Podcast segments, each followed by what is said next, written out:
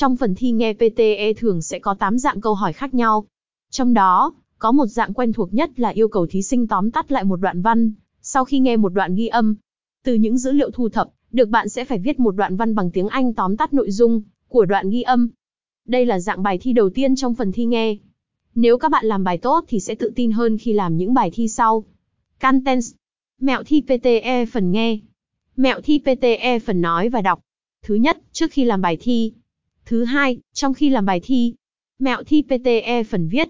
Bước 1, phân tích kỹ các gợi ý để lên kế hoạch cho bài viết. Bước 2, triển khai làm bài viết. Bước 3, đọc kỹ lại bài viết trước khi nộp bài. Địa chỉ học PTE uy tín hiện nay. Tìm hiểu PTE 50 và lộ trình ôn thi hiệu quả trong 2 tháng.